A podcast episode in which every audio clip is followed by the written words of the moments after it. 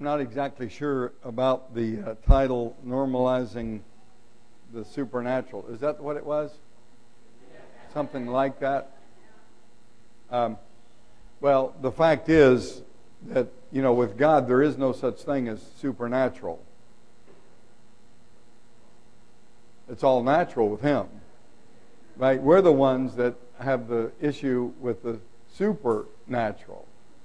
So, in reality, we all need to learn to neutralize the supernatural so that it's no longer supernatural, but it's natural. That we become naturally supernatural. And that's God's design for every one of us. I did have an experience uh, a few years ago in Brazil uh, where God took me up into His presence. He opened my eyes uh, to see ministry of angels. I've had a lot of major experiences with the Lord. But you know what? You can too. It's not just for any one individual. It's not just for a select few. It's for the body of Christ. It's for every one of you to experience the things of the Spirit of God. That's what it's all about. And uh, so th- that's what I want to focus on this morning. You know, God's called us to do the works of Jesus.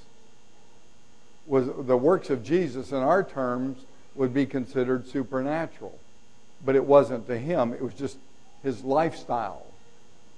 And God is calling the church today to develop a lifestyle like Jesus so that we're doing his works. We're doing the stuff Jesus did just because of who we are. Okay? So, um, if you have your Bible, I want you to turn to uh, Matthew chapter 4. Matthew chapter 4.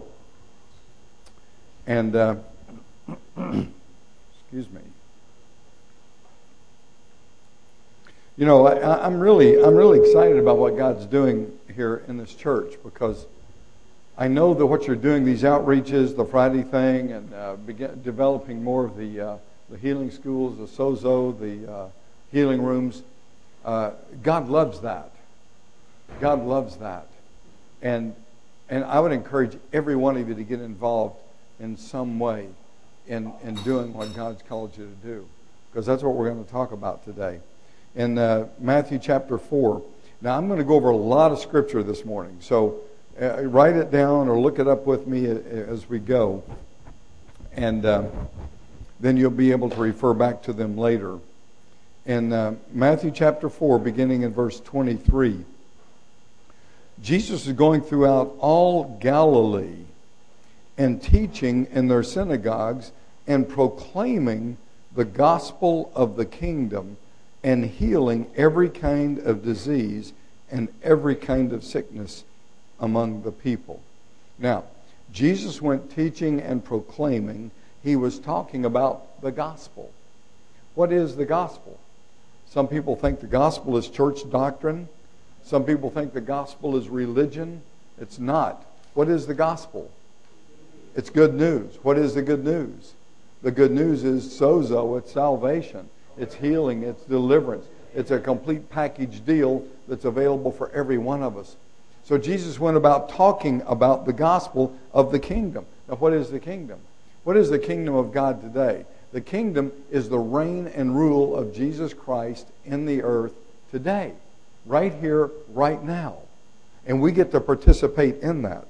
So he was proclaiming the gospel, the good news of the kingdom of God but he wasn't just talking about it. He talked about it, but then he said, and healing some diseases and some sickness. Huh? Wait, what does it say here? No, that doesn't mean. Does that really mean all? Does that mean the condition that you've got? Does that mean the, con- the terminal conditions? Does that mean cancer? Does that mean deafness? Blindness? We already heard the testimonies of blindness. All means all. Every kind of sickness. And that means that there's no kind of sickness or disease known to man that God can't heal. Right? And the, verse 24.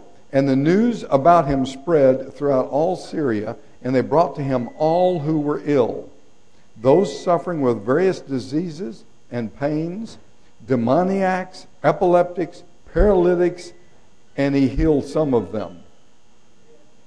No. What does it say? He healed them. They brought them all to him and he healed them, every one of them. Now, I don't know about you, but I like that. Turn over to Matthew chapter 9. in verse uh, 35. Now, you know, we're looking five chapters later.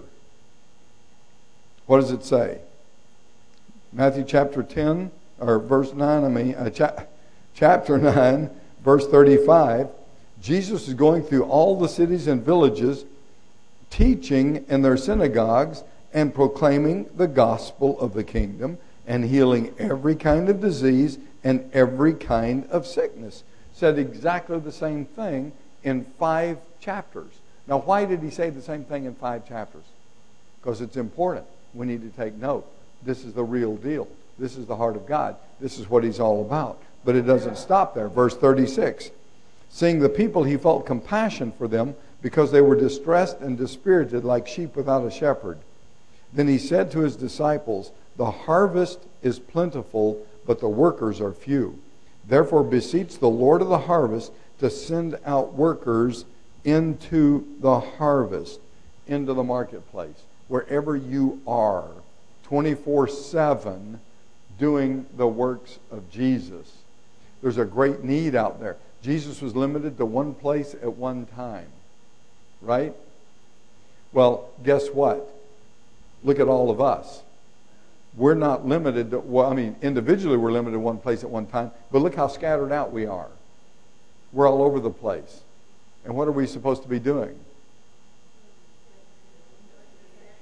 What, exactly what Jesus did. now let, let's look at chapter 10. Verse 1 Jesus summoned the 12 disciples and gave them authority over unclean spirits to cast them out and to heal most diseases. Huh? Most diseases and most sick. Well, all diseases except the difficult ones. Is that what it says? Every kind of disease and every kind of sick. Wait a minute. That sounds like what Jesus did. He sent 12 to go do exactly the same thing that he did. Verse 7 And as you go, preach, saying, The kingdom of heaven is at hand. In other words, talk about the kingdom of God. Now, that's what Jesus did. He proclaimed the gospel of the kingdom, right? So he told the 12, he said, Hey, you go talk about the kingdom. But he said, Don't just talk about the kingdom, demonstrate the kingdom. Verse 8 Heal the sick, raise the dead, cleanse the lepers, cast out demons. Freely you've received, freely give. God has given to us that same authority, the power to do the works of Jesus to heal the sick, raise the dead, cleanse the lepers, cast out demons. Now, you can't do that hiding in a closet.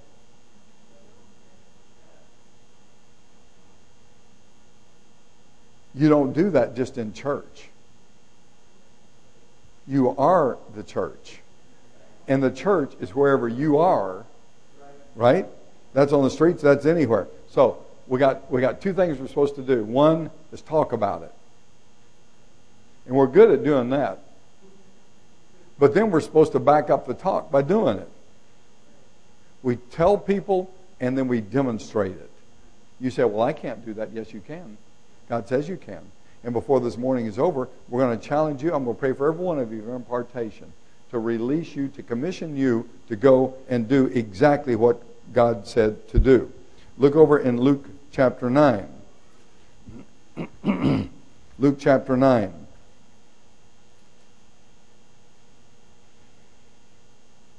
Verse 1 and 2. He called the twelve together and he gave them power and authority over some demons.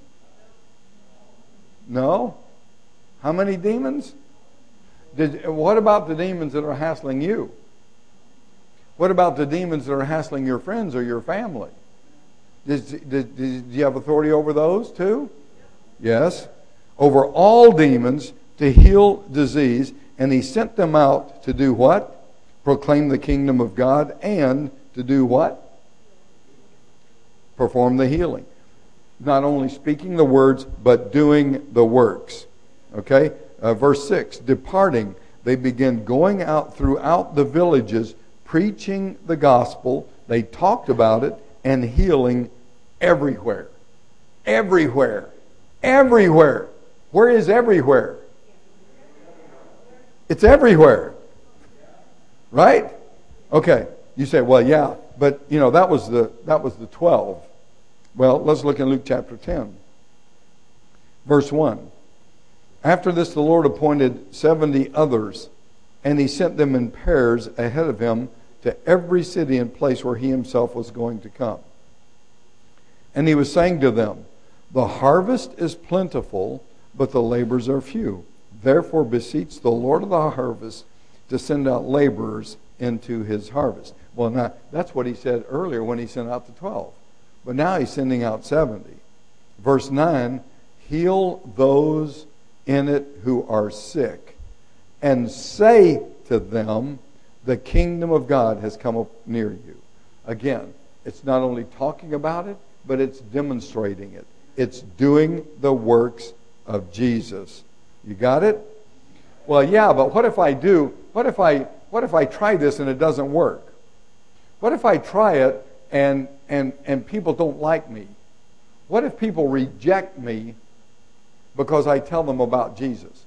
What if people reject me because I offer to pray for them? What if they don't like that? What am I what am I going to do then? I can't handle that rejection. Well, do you know what, he, do you know what Jesus said in verse 16?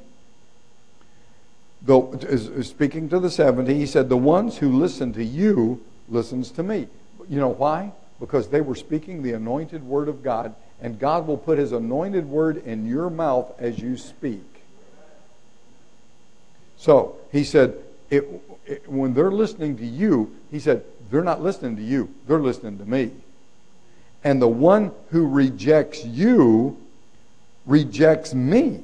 In other words, he's saying, hey, it's not personal rejection. They're not rejecting you personally, they're rejecting me. They're rejecting what you represent. Okay? They're not rejecting you personally. So don't take it personal. And he who rejects me rejects the one who sent me. You see, their responsibility was to go and say and do and leave the results up to the Lord. Did you know that the Bible says that the righteous might be persecuted? Will. They will be. They will be. You know, not everybody's going to accept the message, but it's okay. You just keep praying for them and you keep pressing on. You don't stop. You just keep talking about it everywhere you go. Turn over to Ephesians chapter 4. Ephesians chapter 4. You know, for, for years I struggled with, uh, with what I was called to do as a pastor. And, uh, and it wasn't until I really grasped the truth of Ephesians 4 that things begin to change. You know, as a pastor, I thought I was supposed to do everything. I was supposed to be the spiritual giant. I was supposed to stay elevated above everybody else, and I didn't want anybody else to get as spiritual as me. I wanted to make sure they stayed in their place and I wanted to do stuff that made me look good. And I wanted to stay on top of the pile. I wanted to be the one that, that prayed for everybody. I wanted to get all the glory. And God said, hey, that's not my plan. That's not how, the, that's not, that's not how this thing works. So I, I found Ephesians chapter 4, verse 11, and he gave some as apostles and some as prophets and some as evangelists and some as pastors and teachers. For what purpose? to do their own thing. No, for the equipping of the saints for the work of the service to the building up of the body of Christ. I realized this is a job description for the apostle, prophet, past, uh, evangelist, pastor, and teacher. The purpose of those five offices is to equip the believer to do the work of the ministry. Not me do all the work, not me be the big shot, not set myself up on some pedestal above everybody else, my job is to come under everybody else and raise them up to do what God has called them to do. And that's when I find success. When I'm successful is when I'm doing what I'm supposed to be doing, and that is building you up to do what God's called you to do. Down in verse 15. But speaking the truth in love, we are to grow up in all aspects unto Him who is the head, even Christ, from whom the whole body, being fitted and held together by that which every joint supplies, according to the proper working of each individual part, causes the growth of the body for the building up of itself in love. You are a vital part of the body of Christ, and it is absolutely necessary that every one of you find that place that God is calling you and that you begin to function in that place wherever you are. There is no such thing as an insignificant member of the body of Christ. Every one of you are vitally important to what God wants to do. The problem is, oftentimes we find people that are vying for somebody else's position, or they want to do something because it's going to make them look good. You know what I'm saying? And a lot of times we have people doing stuff that they're not called to do. And when they're when they're taking somebody else's place, that other person doesn't get to do what God's called them to do. The important part of this whole thing is that as you find your place and you do what God has called you to do, every joint supplying the proper working of each individual part causes the growth of the body. That's what causes the growth of the body. When every one of us are doing what we're supposed to be doing. You know, what if uh, uh, what if my, my what if my thumb you know was attached to my ear? That would look pretty stupid, wouldn't it? Well, it wouldn't, it wouldn't work very well. My hand wouldn't work very good, would it? Because it's out of place. So we all got to be in the God given place for each one of us because God wants to use you to do his works. The common, ordinary believer. And that's what we all are. There's no superstars in God's kingdom. He's the superstar. Okay? Now, uh, in uh, John chapter 10, John chapter 10, I told you there's a lot of scriptures. John chapter 10, verse 37.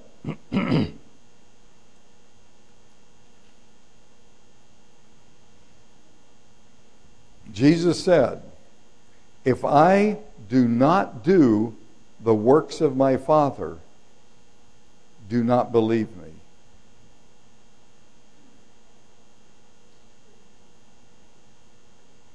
Can we say the same thing? What Jesus say? Jesus saying, "Hey, you know, if I'm just out here talking about all this stuff and I'm not doing it, don't believe me."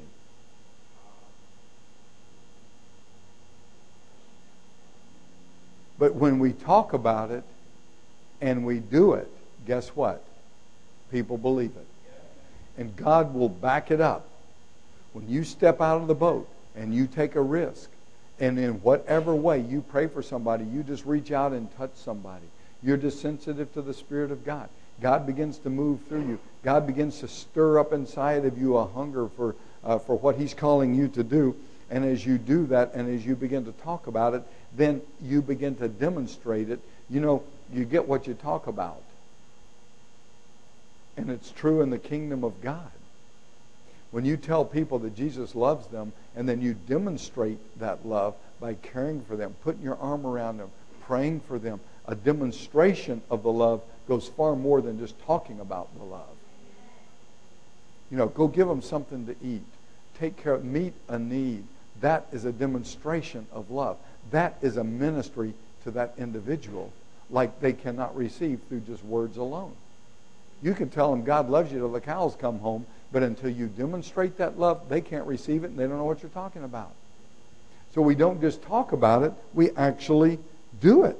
Okay? And in Acts chapter uh, 8, verse 6, Uh, it says that um, they listened to Philip and did what he said because they saw the miracles that he did. He didn't just talk about it, he demonstrated it. Okay? That got their ear, so they really listened because they were seeing the reality of it. And people will see the reality of Jesus Christ in your life as you talk about it and as you do the works of Jesus. John chapter 3, verse 2. For no one can do these signs that you do unless God is with him. In other words, if God is with you, there should be signs and wonders and miracles. Is God with you? Yes. How, how, why aren't we seeing the signs and wonders and miracles? Well, we are to a degree, right? And not all of us are, but we can. We have that ability, right? We need to open our mouths and we need to speak, and then we need to back that up by demonstrating the power of God. And as you do that, God will move on your behalf. Okay? You're not alone. God has released the, his angels all over the place to minister with you, to co labor with you. In John chapter 4, turn to John chapter 4, verse 34. Jesus said, My food is to do the will of him who sent me and to accomplish his work. My food is to do the will of him who sent me. Okay, let's talk about food. What does food do? Nourishes, energizes you, right? Jesus said, My nourishment, my energy comes from doing the will of God. And yours does too. Mine does too. Did you know I've got an incredibly hectic schedule and we're going all the time? And it's the very grace of God. But as I'm doing the will of God, He energizes me and He nourishes me to be able to do it. Last night at the conference, before I, before I got up to speak, I was sitting there and I didn't have any energy at all. I was so tired. I was just thinking, oh, God, you know. And then I got up there, and as I began to minister, God, as I was doing what God called me to do, He energized me. He gave me that nourishment, the bread from heaven that fed me to do what He called me to do. The reason most of us are suffering from spiritual malnutrition is because we're not doing what we're supposed to do. When we start doing that, He feeds us spiritual food, the bread from heaven. His grace is upon us to do what He called us to do. Okay? Now, in John chapter 5, verse 19, therefore Jesus answered and was saying to them, Truly, truly, I say to you, the Son can do nothing of himself unless it is something he sees the Father doing. For whatever the Father does, these things the Son also does in like manner. Jesus said, I don't do anything unless it's something that I see the Father do. Jesus only did what he saw God do. You say, well, yeah, but he was Jesus. Yeah, but he emptied himself and he became like a man just like you and I. And, and could he see what Jesus was doing? God was doing? Yes. Can you see what God's doing? Yes. You have the equipment. You have the spiritual equipment to do it. Now, verse 20 For the Father loves the Son. Does God love you? Are you a son, a daughter of, of Christ, of God? Are you? Well, for the, for, for the Father loves the Son and shows him all things that he himself is doing. And the Father will show him greater works than these so that you will marvel. God will bring revelation to you about what he's doing in the heavens. Your eyes can be opened to see what God is doing in the spirit realm so that you can cooperate with that. That's what brings heaven to earth. When, we're, when we see what God is doing and we cooperate with that.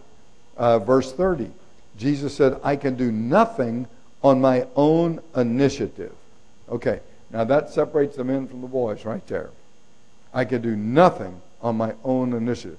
He said, I don't do my own agenda. He said, What I want to do is insignificant.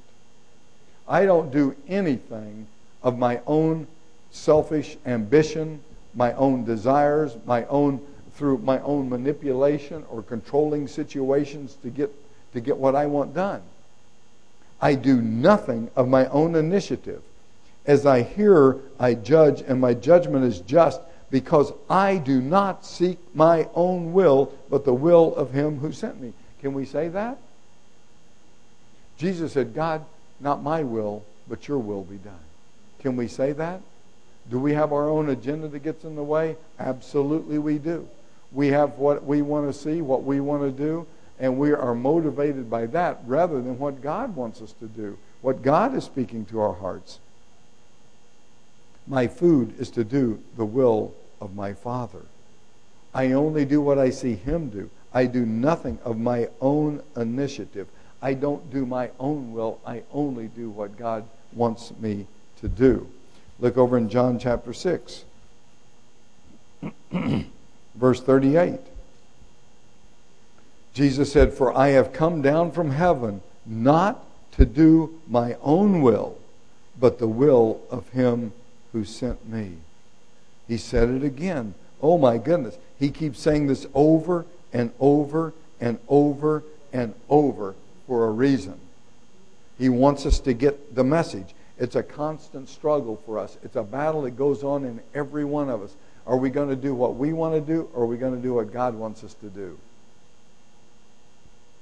Jesus said, I only do the will of him who sent me. Now, look over in, in uh, chapter 7, verses 16 and 17. So Jesus answered them and said, My teaching is not mine, but his who sent me. If anyone is willing to do his will, let me ask you a question. Are you willing to do his will? Well, that was three or four of you.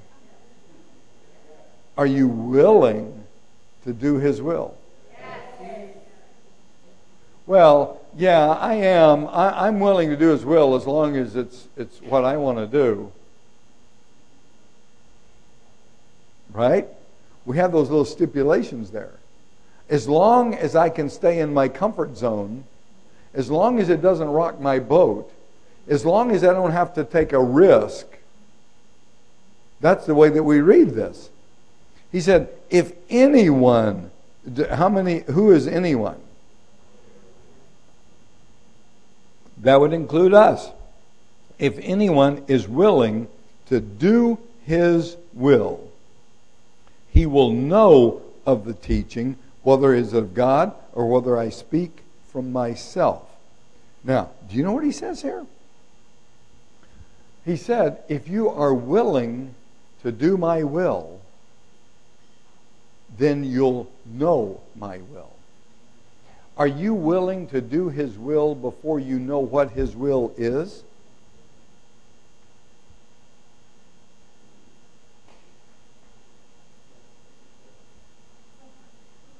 Some, that's honest. That's a good, honest answer sometimes. You know, it's not until we come to the place where we say, God, my desire is to do your will even before I know what it is. And if you come to him with that with that position, you know, I used to I used to come to God and I'd say, God, here's here's my agenda, and I want you to bless it. God, this is what I want. This is what I want to see you do. This is what I these are my needs. This is what I want to happen. And so, God, I want you to put your stamp of approval on what I want. And honestly, that's the way most of us do God. We're putting demands on Him. We're telling Him what we want. God, give me this. God, give me that. God, do this. God, do that. God, this is what, God, if you'll just do this, then I'll do that. Right? God, if you'll just get me out of this situation, then I'll do this. You know what? God wants us to give him a blank piece of paper, nothing written on it, and say, God, I am willing to do whatever you want me to do before I know what it is. When you go with him to him like that, with no hidden agenda, I promise you, he will fill out that piece of paper for you. And you know what? Then you have made a commitment. You said, God, I'm willing to do it before I know what it is. And then when he starts telling you what it is, guess what? We start walking it out. You'll find success in life. You'll find peace. You will, you will come to a whole new level in your Christian experience for the first time in your life because you are doing what God says to do. Not only that, but God will take care of you. He'll meet every need. Things will work out. Things will go better. You're, uh, in family situations, financially, in job situations, in every aspect of life, things go better. Because we're not after our own selfish ambitions. We're not after our own pursuits, our own agenda. But we're saying, God, whatever it is you want me to do, that's what I'll do. And I promise you, God revealed to you, because He just said that. He said, if you're willing to do it, then you'll know it. I'll show it to you. I'll reveal that to you. Okay? That's for every one of us. Absolutely every one of us. Now, turn over to Mark chapter 16. Mark chapter 16. You say, yeah, but you know what? You've been talking about the 12 and you've been talking about the 70. Well, let's keep reading. Mark chapter 16, verse 17. Beginning of verse 17. These signs will accompany the apostle, prophet, evangelist, pastor, and teacher. What? Everyone that believes. What? No, come on. These signs will accompany those who are spiritual, those who are leaders in the church. These signs will accompany those who have believed. Are you a believer? You are? Are these signs accompanying you? I didn't get as many yeses on that one, did I? These signs will accompany the believer in my name. They, the believer, will cast out demons. They'll speak with new tongues. They'll pick up serpents. They'll drink any deadly poison. It will not hurt them. They will lay hands on the sick and sometimes they'll get healed.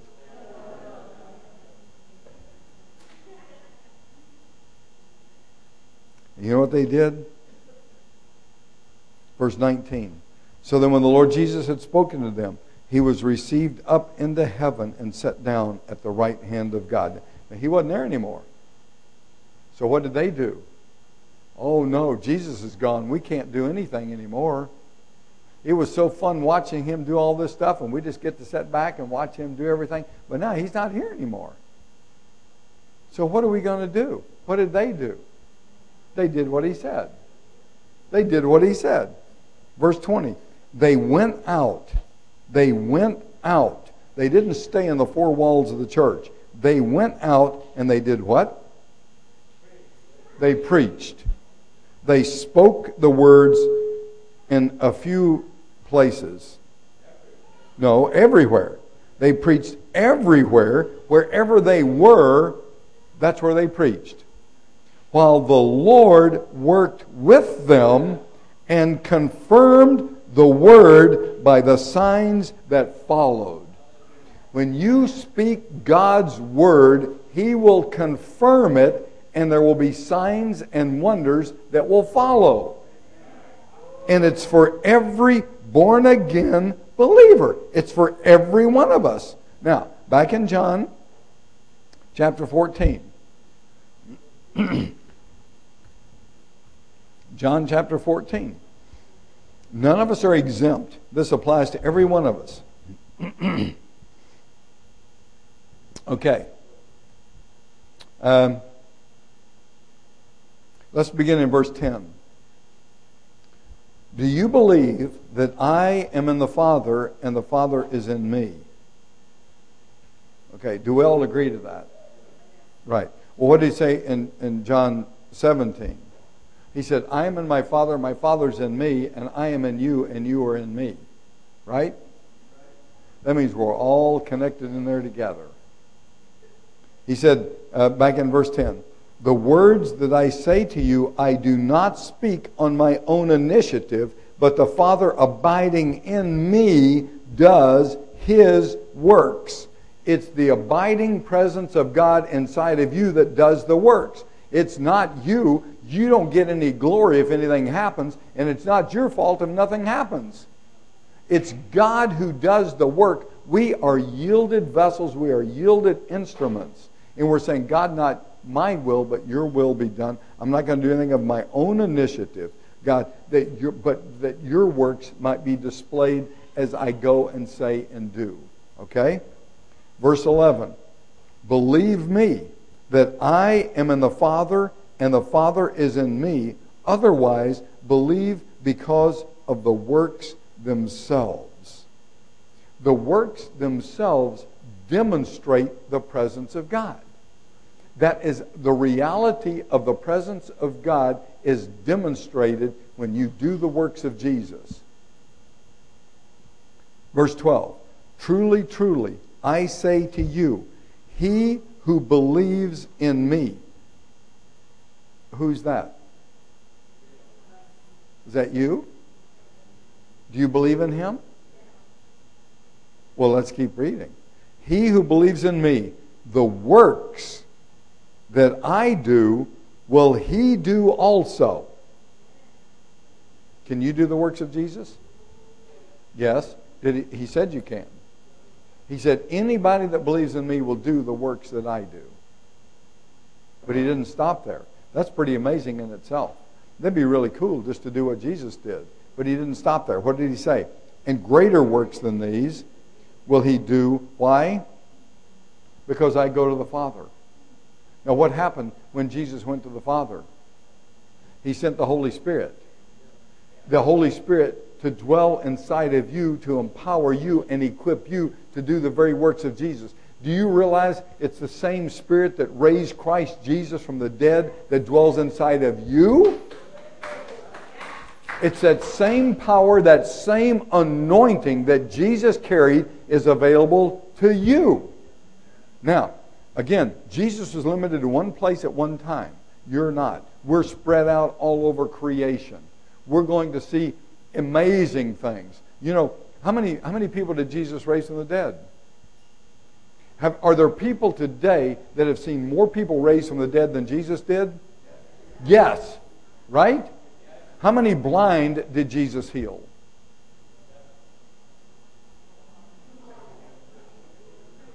It wasn't very many. Oh, what? Three or four? It's not very many. What? That were mentioned, yeah. That were mentioned. Okay? You know what? Did you know, in reality, I have prayed for more people that were blind that can now see than it's recorded that Jesus did. Did you know that? The same with the deaf. But did you know what? You can too. Every one of you, because God said it. It's not for any select people, it's for every one of us to do His works. All you got to do is believe it, get out of the boat, start talking about it, and then don't just talk about it, but demonstrate it. Do it. I want to show you this is how this thing works. You talk about it. God's going to do incredible things, miracles and signs and wonders as, as you do His works because you have the Holy Spirit inside of you. You're not alone. You're not alone. Now, I would be amiss if we didn't keep reading. Let me ask you a question. How many of you this morning say, I love Jesus? Okay, that's all of us. Let's keep reading. Verse 15. If you love me,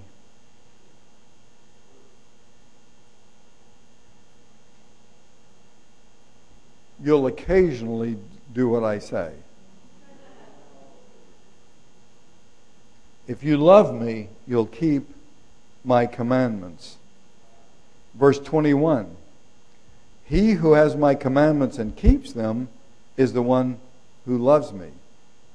And he who loves me will be loved by my Father, and I will love him and will disclose myself to him.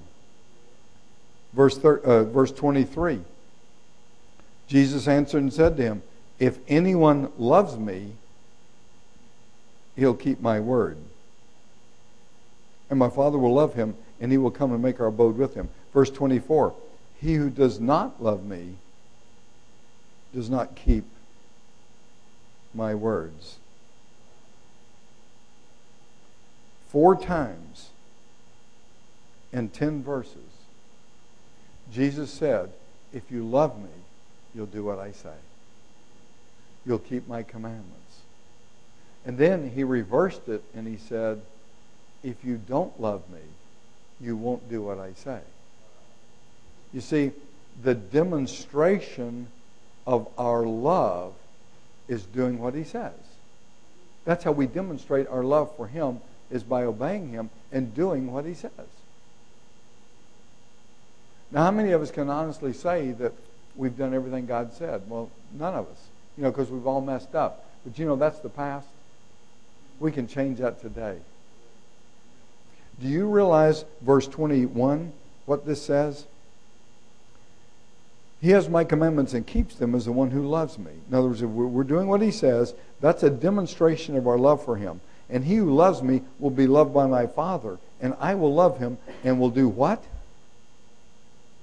I will disclose myself to him. Now, you know what? You know what the Amplified Bible? Does anybody have the Amplified Bible this morning? You do. Okay.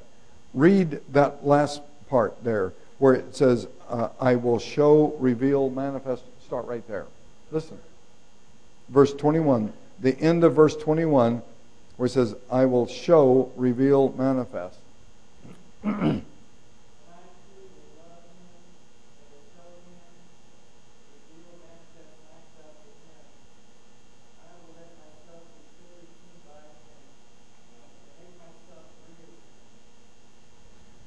as you demonstrate your love for the Father by doing what He says, He promises that He will show Himself to you, that He will reveal Himself to you. He will bring you revelation about who He is. He will manifest Himself to you. You will experience the manifest presence of God. He will let Himself be clearly seen by you. That means eyes opened seeing Him. He will let you see Him, and He will make Himself real to you. You will experience the living presence of God. What's the key? Demonstrating love by doing what He says. And you know what? When you guys are doing this Friday thing, you are demonstrating the love of God. And God loves that. And that is obeying God's word, God's will, God's plan. And that's why God is going to bless this church. God is going to bring revelation to those of you that are involved in that and participating in that. God's going to show himself to you. God's going to reveal himself. God's going to manifest himself. He's going to make himself real to every one of you. He's going to allow you to clearly see him because you're doing what he said to do. You're not just talking about it, you're doing it. I would encourage every one of you to get involved in that Friday thing. Every one of you. Do the works of Jesus. Well, yeah, but you know, I can't. I'm I'm too well, you know, but I'm not. Well, I you know, I got other things I got to do. Turn over to Second Kings. Second Kings chapter six.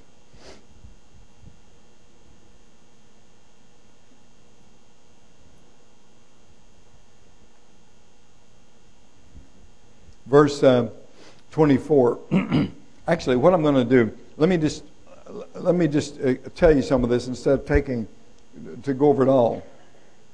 Um, the um, well, okay, verse in verse 25, there was a great famine in Samaria. Now, the, the reason there was a great famine was because the enemy, Aram, or the enemy of Syria, came and besieged the, the city. They, they surrounded, they stopped off the flow of food, they stopped off the supply, they, they ransacked the whole place, they took everything out, and there was a serious famine in Samaria. Okay? Well, just as there was a famine in Samaria, there's a spiritual famine in the United States today. The enemy has besieged the United States with spiritual famine. Okay, until a donkey's head was sold for 80 shekels of silver. That's $51.20. Okay? If you want to go buy a donkey's head, it's $51.20 and a fourth of a cab of dove's dung. In other words, that's one pint, approximately a pint of dove's dung for five shekels of silver, 320 uh, for three dollars and twenty cents.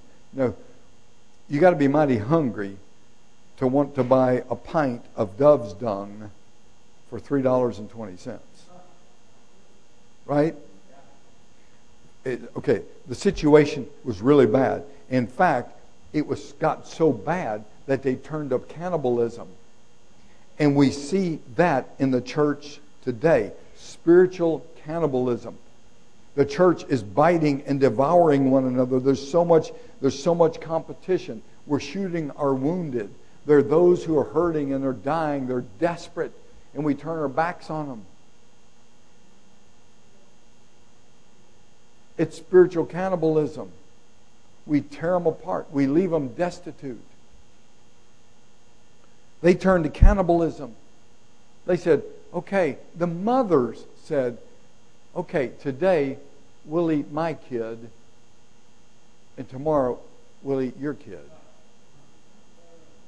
That's verse 28 and verse 29. Verse 29 So we boiled my son and ate him. And I said to her the next day, Give your son that we may eat him. Now, can you imagine that? Things were pretty bad. Okay? Down in uh, chapter 7, verse 1. Then Elisha said, Listen to the word of the Lord. Thus says the Lord, tomorrow, in one day, in other words, today, this is what's happening, all of this stuff. He said, Tomorrow, the famine is going to be over. He said, About this time, a measure of fine flour will be sold for a shekel. Okay, that's a peck of flour will be sold for 64 cents, and two measures of barley, that's approximately two gallons of barley, for a shekel, 64 cents at the gate of Samaria. What's he saying? He's prophesying that the, a change is coming that the winds of revival are begun begin to blow. There's going to be plenty of food for everyone. Everything is going to change. The famine is going to, to, to be over. Today things are expensive. Tomorrow things are going to be cheap. Today there's nothing. Tomorrow there's going to be abundance. God can change your circumstances in one day.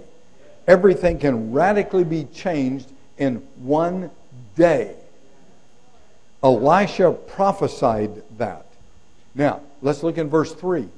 Now, there were four leprous men at the entrance of the gate, and they said to one another, Why do we sit here until we die? There were four leprous men, no names, doesn't even give their names. They were outcasts. They were outside because they couldn't even come into the city, right? They were outside the city, but they began to question their circumstances the wind of the Spirit began to blow. God's, uh, uh, God began to stir them up, and God began to speak to them because they, were con- they didn't like what was happening. God began to breathe on them. They weren't sitting there saying, Well, poor old us, you know, we're just going to die. There's famine all around. We're lepers. You know, we're just dead. So let's just roll over and die. That's not what they did. They said, Why do we sit here until we die? They repented.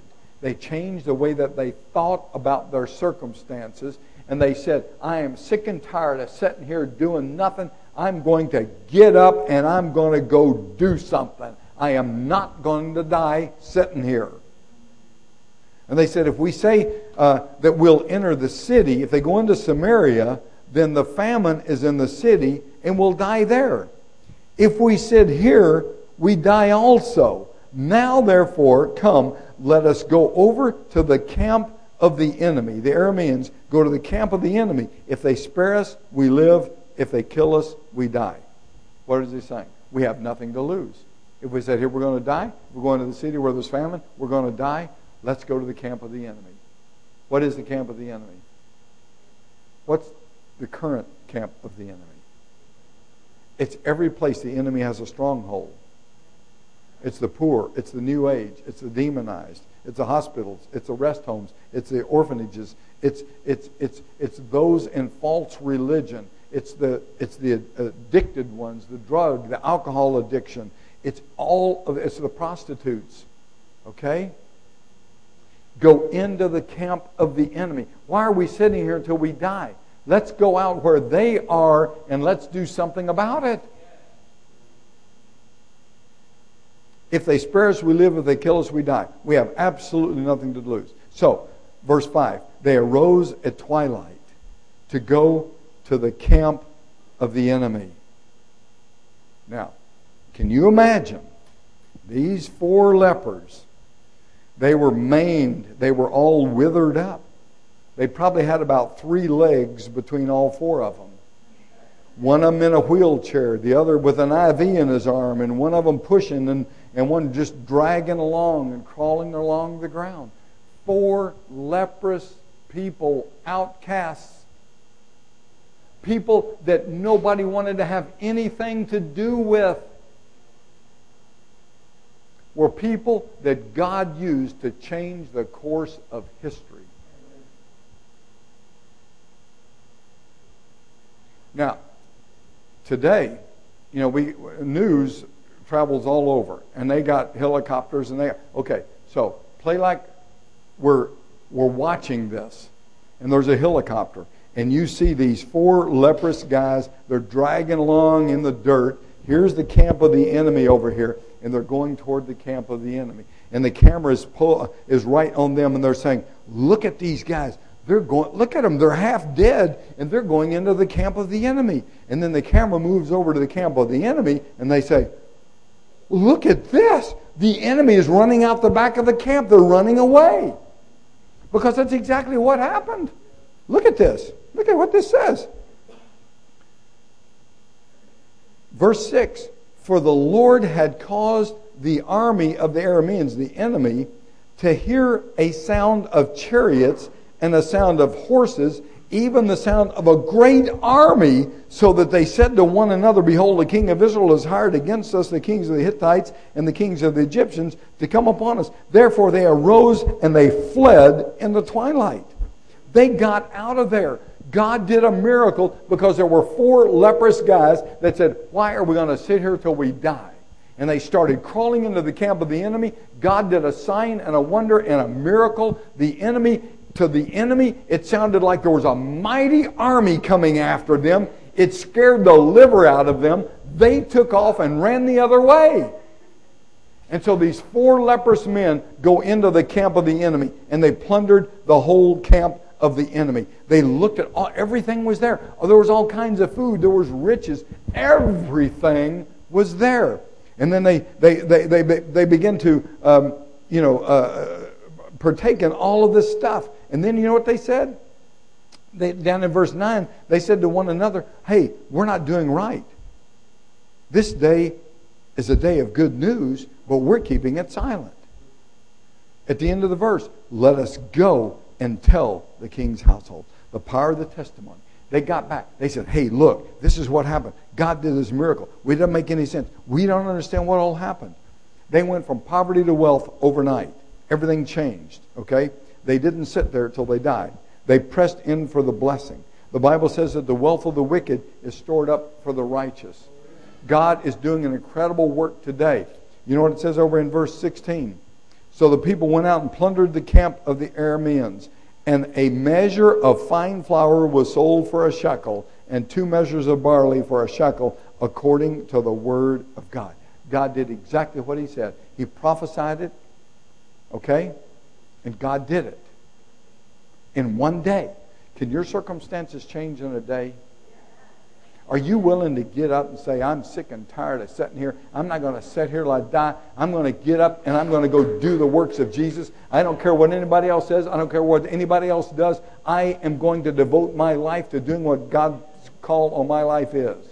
I want to do the purposes of God. I want to be like those four leprous men. Listen, if God can use four lepers, he can use you. I don't see any lepers in here.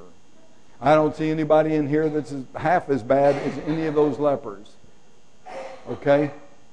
So we qualify. You know what? Jesus told Peter, He said, Peter, in John chapter 21, He said, Peter, follow me. You know, Peter did.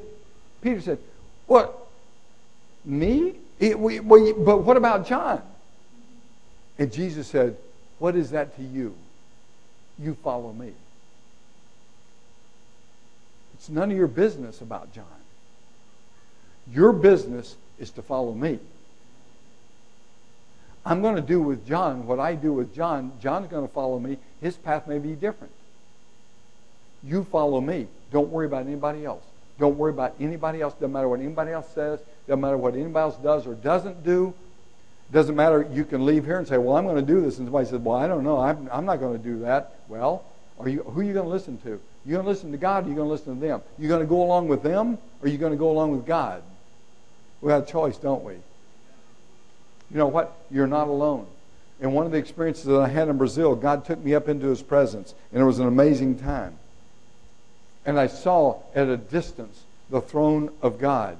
And God spoke to me, and it was just as clear as I'm speaking to you today. It was so loud, it rattled me. It, I was not just hearing with ears, it, it the, the, his sound penetrated my whole being. You know what he said? He said, I called you, and I will do it.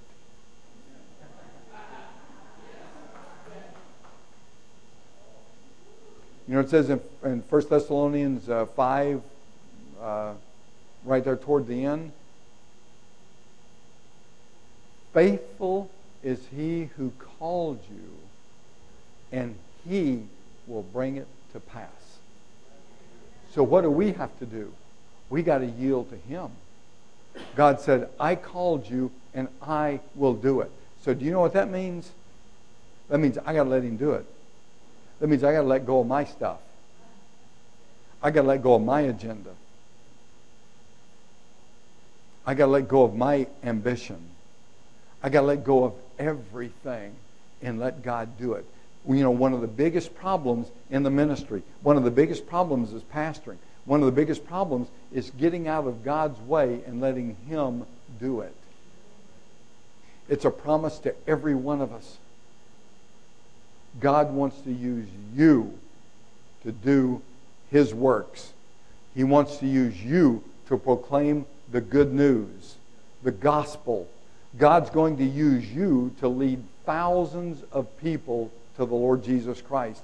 God is going to use you to see signs and wonders and miracles.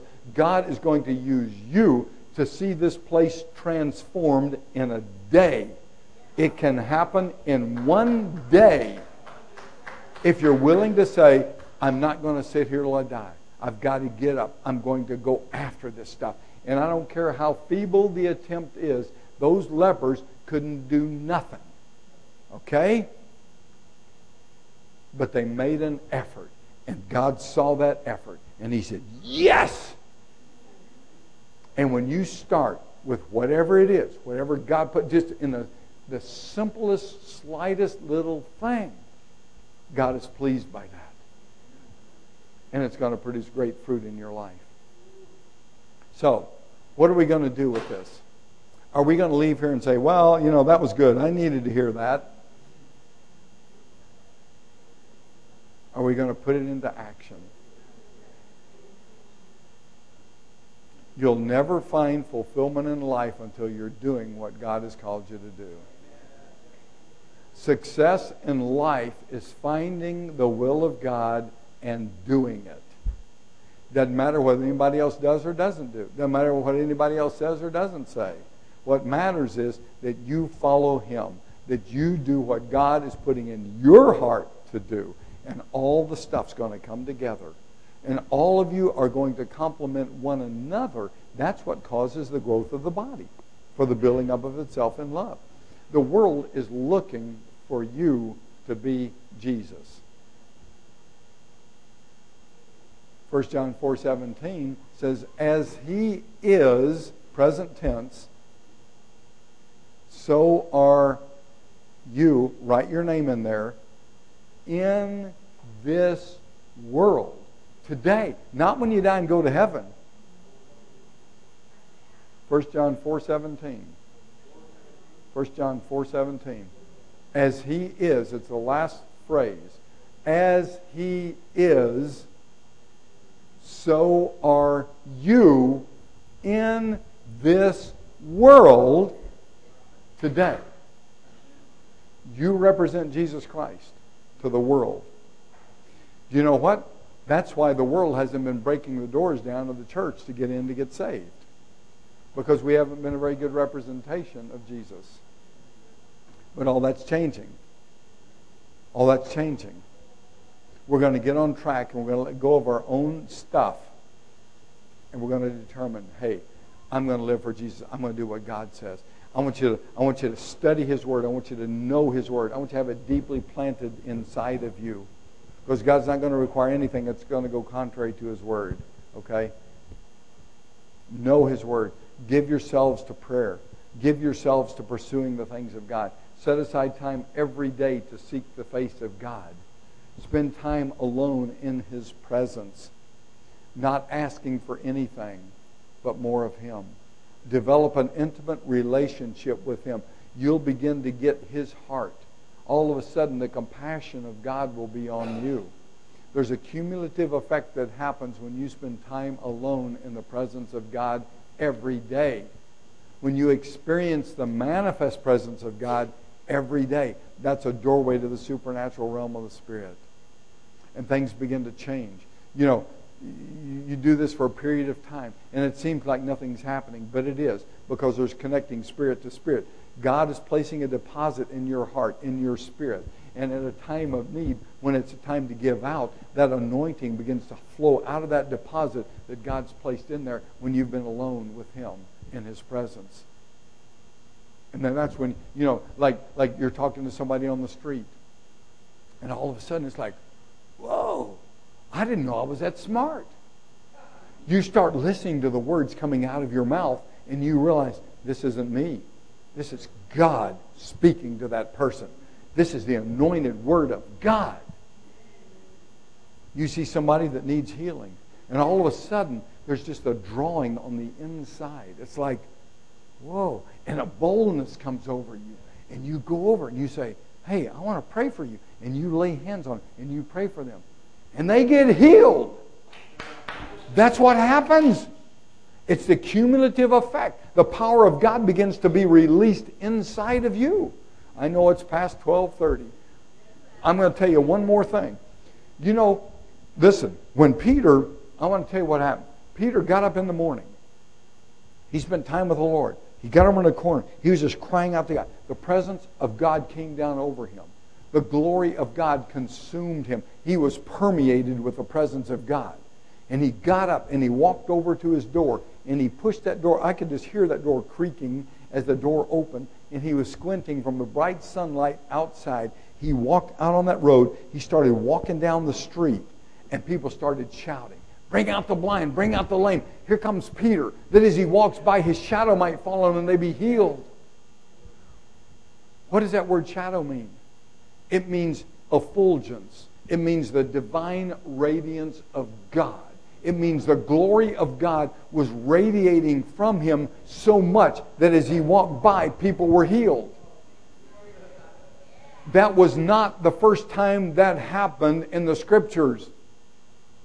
How did they know that as Peter walked by, that people were going to get healed unless it had happened before. They said, "Bring out, bring them out, bring them out." Here comes Peter. Is he? Listen, you can be so anointed and so full of the manifest presence of God because you're spending time alone with Him that you be, you are so permeated with Him that as you walk down the street, you walk by somebody in a wheelchair, and all of a sudden they just jump out of that wheelchair totally healed. You don't even pray for them. You just walk by because the radiance and glory of God is all over you. As He is, so also are you in this world.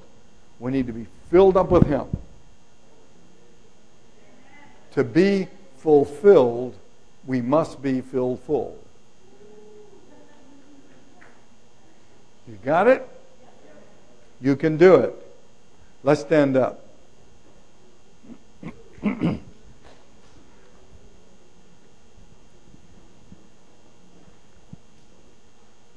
I want you to put yourself in a position to receive. I want you to just, you know, just like put your hands out there, like God's just going to give you a big gift. Okay? I want you to just really relax now. I want you to, to, to, to, to absolutely, totally surrender it all right now. Just give it up, everything. Give it up. Just let it go right now. God, I surrender. God, not my will, but your will be done. God, I'm not going to hold on to anything anymore.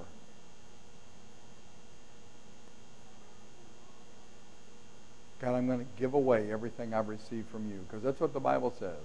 Freely received, freely give. Right? So we're not going to hold anything dear any longer.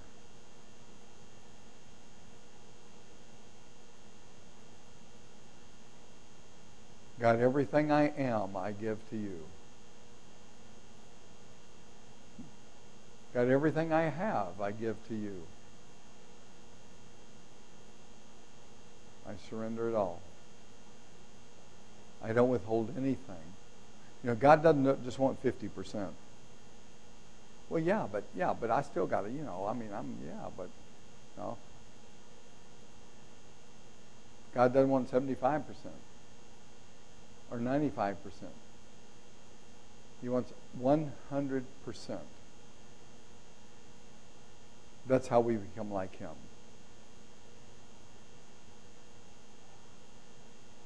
One hundred percent. No agenda. Not my own will. I'm not going to do anything on my own initiative. I'm only going to do what I see the Father do. I'm going to demonstrate my love for Him by obeying Him and do what He says. God, I give you a blank piece of paper today. And I say, God, you put on that piece of paper what you want me to do. And before I know what it is, God, that's what I'm going to do. I'm willing to do your will before I know what it is. And right now, God is speaking to your heart. So there's several of you that if you had a piece of paper, you'd be writing some things down right now. That's God's plan. That's God's purpose. That's God's will. Just write it down right now.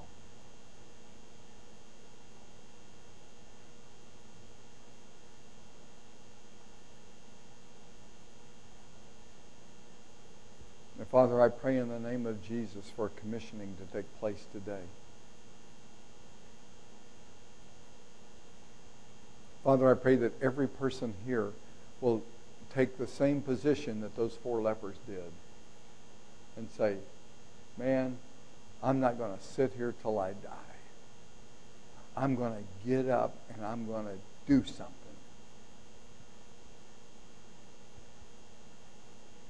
I'm going to do the works of Jesus.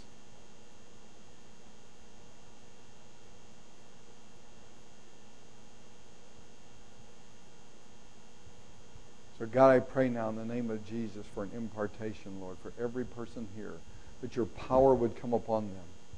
Lord, that they would be released in a new way to experience the heavens. Lord, to experience your presence like never before that you'd release your anointing that would come upon them. Lord, that they be free from the baggage and the garbage and the junk of the past. That they would set all of that stuff back and pursue after you with their whole heart. Everything that's within them, that they be released now. That the fire of God would begin to burn in the name of Jesus.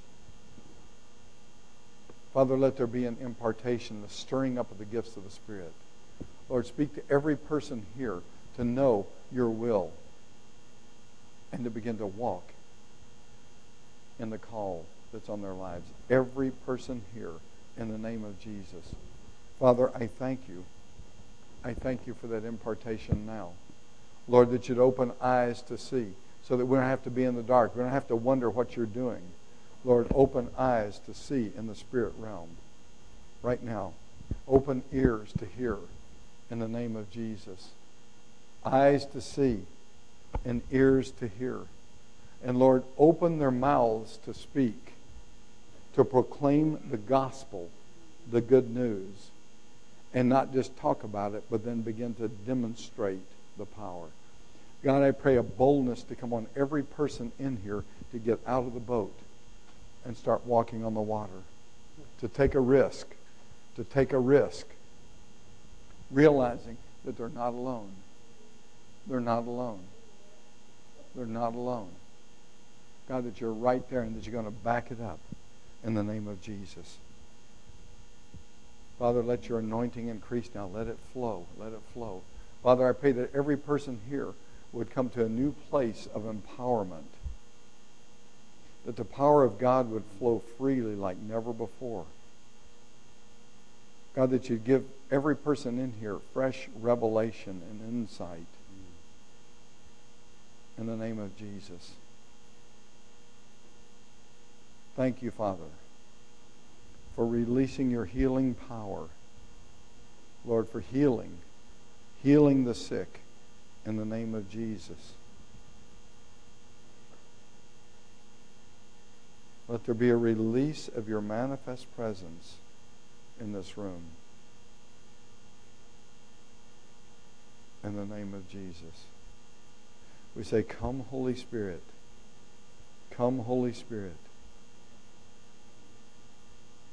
God, we ask for, for a release of the gifts of healings, the working of miracles, the signs and the wonders, the faith for healing, in the name of Jesus. Thank you, Father. We ask for, we ask for the, the discerning of spirits to be released. Words of knowledge, words of wisdom.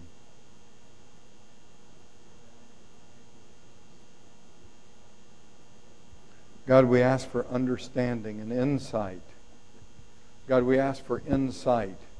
Lord, sight into the kingdom, sight into the spirit realm, sight into the things of God. Lord, let there be a free flow of the Spirit of God in this place. In the name of Jesus. To receive all that you've got to give. Lord, increase your healing anointing. Let there be an impartation of that healing anointing. Lord, that these hands will be laid on the sick and they will recover in the name of Jesus. A release of signs and wonders. Father, I thank you that your word says that times of refreshing come from your presence. But Lord, you said before that, repent and return the times of refreshing may come from the presence of the Lord. And so, God, we've yielded ourselves to you today. We've surrendered it all. We've given up on our own agendas, our own plan, our own purposes. So, God, let your refreshing come. Let times of refreshing come. Fill us anew. God, more of you, more of your presence, more of your fullness, more of your essence, oh God. More of your substance God, I pray that every person in here would be permeated with your glory, permeated with your presence. And God, just as, uh, just as Peter walked down the street and miracles happened, God, I pray that there be those in here that would experience exactly what Peter experienced.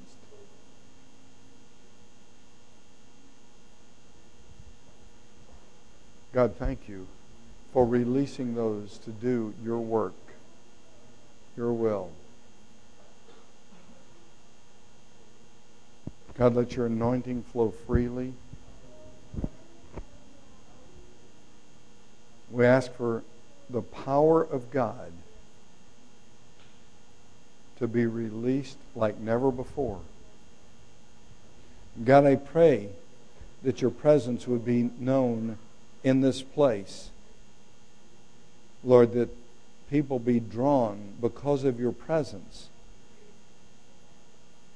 because of who you are and for what you're doing.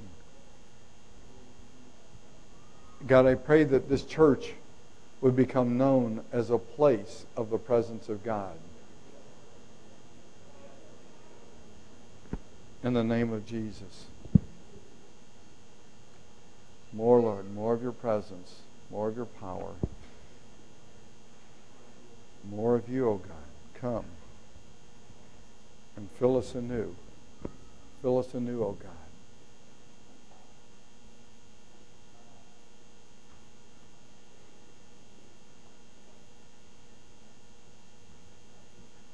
Father, confirm your word with signs following. In the name of Jesus. More, Lord. More, Lord. More of you, O oh God. More of your presence.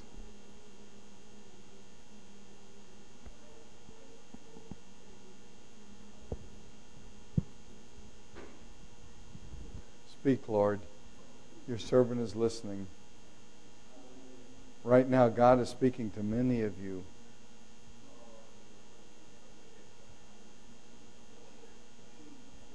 Yes, Lord. Yes, Lord. Yes, Lord. Yes, Lord. Yes, Lord. Moses said, I can't speak. Jeremiah said, I'm too young. We all have our excuses, don't we? Yes, Lord. Yes, Lord. No excuses. Yes, Lord. Yes, Lord. Yes. Yes, yes, yes, yes. Every day, yes, yes, Lord. My own agenda, no, no, no. My own ambition, my own selfish desires, my own manipulation, my own control, I say no. I renounce all of that stuff. I say yes to you every day. I say, Your purposes be accomplished. Your will be done in my life. Nothing else matters. God, I want to follow hard after you. I want to be where you are. I want to walk with you. I want to know your way. God, I want to demonstrate the presence and power of God in my life to those around me. Everywhere you go, you can change the environment around you because you're a carrier of the Lord Jesus Christ. Thank you, Father.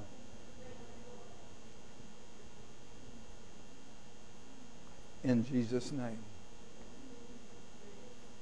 Now, how many of you how many of you need prayer for healing? Raise your hand. Okay, keep your hand up. Just keep your hands up just for a moment. Keep it up. Now, everybody else, look around. We're going to start right now. We're going to do the works of Jesus. So I want you to go to somebody and you pray for them right now. Keep your hand up until somebody comes to you. When they, you put your hand down when somebody comes to you. Okay? Everybody go to somebody and pray for somebody. Keep your hand up until somebody is there to pray for you. Okay? Good. Pray and expect a miracle. Good. Okay,